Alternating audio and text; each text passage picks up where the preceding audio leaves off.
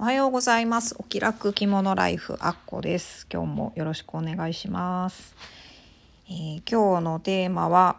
季節感は楽しむためにあるものということで、あの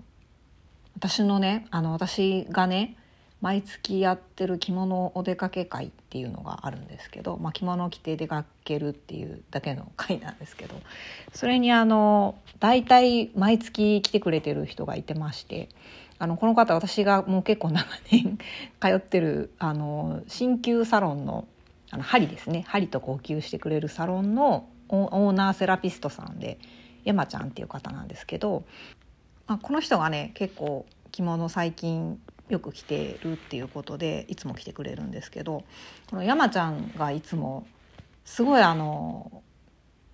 コーディネートめっちゃこうバシッと決めてきてくれるんですよ。なんかあのクリスマスだったらやっぱクリスマスっぽい色とかモチーフのものを身につけたりとかね。なんかそういう今日はお出かけ先がここだからそれにちなんだ柄のものを着てくるとか。結構ね毎回いつもちゃんと考えててすごいなって思うんですけど。でかたや私はいつもあのその辺に合ったものを引っ掛けていくっていう感じなので。たまになんか季節感もあの何もあったもんじゃないやんっていう時もあったりするんですけど。でその山ちゃんがねそうやって毎回いろいろ考えてあのすごくバッチリコーディネートを決めてきてくれるのを見てて思ったんですけど。こうイベント感とか季節感ってやっぱああやって楽しむもんだなって思ったんですよね。まあ、着物が面倒くさそうだなって思う理由の一つに柄の季節感とかなんかこういう時はこういうの着ちゃダメとかそういうルールがややこしそうっていうのが絶対あるなって思うんですけどあのこれ私もそうなんですけど柄の季節ってこうねやっぱお花とか植物とか、まあ、それ以外のものもあるんですけどそういうのってやっぱりまあもともとね知らないっていうのもあるし知らずに来ちゃってあちょっと恥ずかしい思いしちゃったみたいなこともあったりするかもしれないんですけどあのぶっちゃけですね柄の季節確認するのが面倒でかつ恥ずかしい思いするのも嫌っていうのであればもう着なきゃいいと思うんですよ私。なのでこう季節感がバリバリわかるあの柄とかですねそういうのはもう選ばなきゃいいんじゃないかなって思うんです。で着物って全然あの島とかね格子とかあとなんかこうデフォルメされててなんだかわからない花とか植物とか季節全然関係ない柄っていうのもたくさんあるんですよ幾何学模様的なものもいっぱいありますしねだからそういうのをねなんか中心に揃えれば単純に解決する話なんじゃないかなって私実際結構そうしてるんです。でそんな感じでずっとやってたんですけどでもやっぱりそうやって季節をねちゃんとこう季節感を出してコーディネートしてる人とかをこう見るとやっぱいいなって思うんですよね。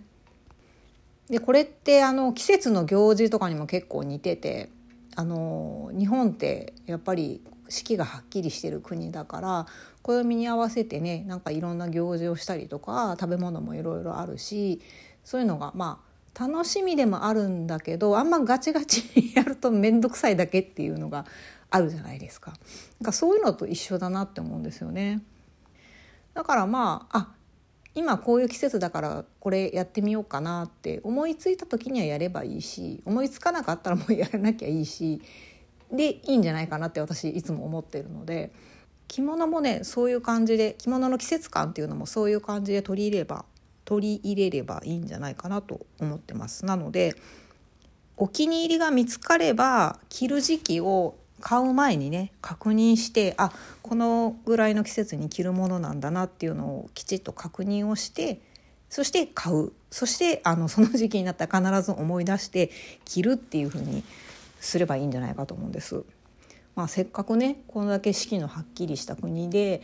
であの着物もやっぱりその時期しか着れないものとかっていうのもある意味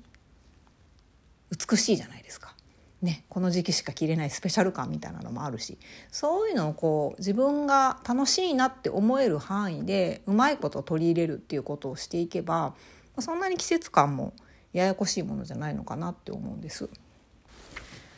実際私もあの季節のねはっきりした植物とか花とかの柄の帯とか着物持ってますけどやっぱその時期になってそれ身につけるとなんかすごい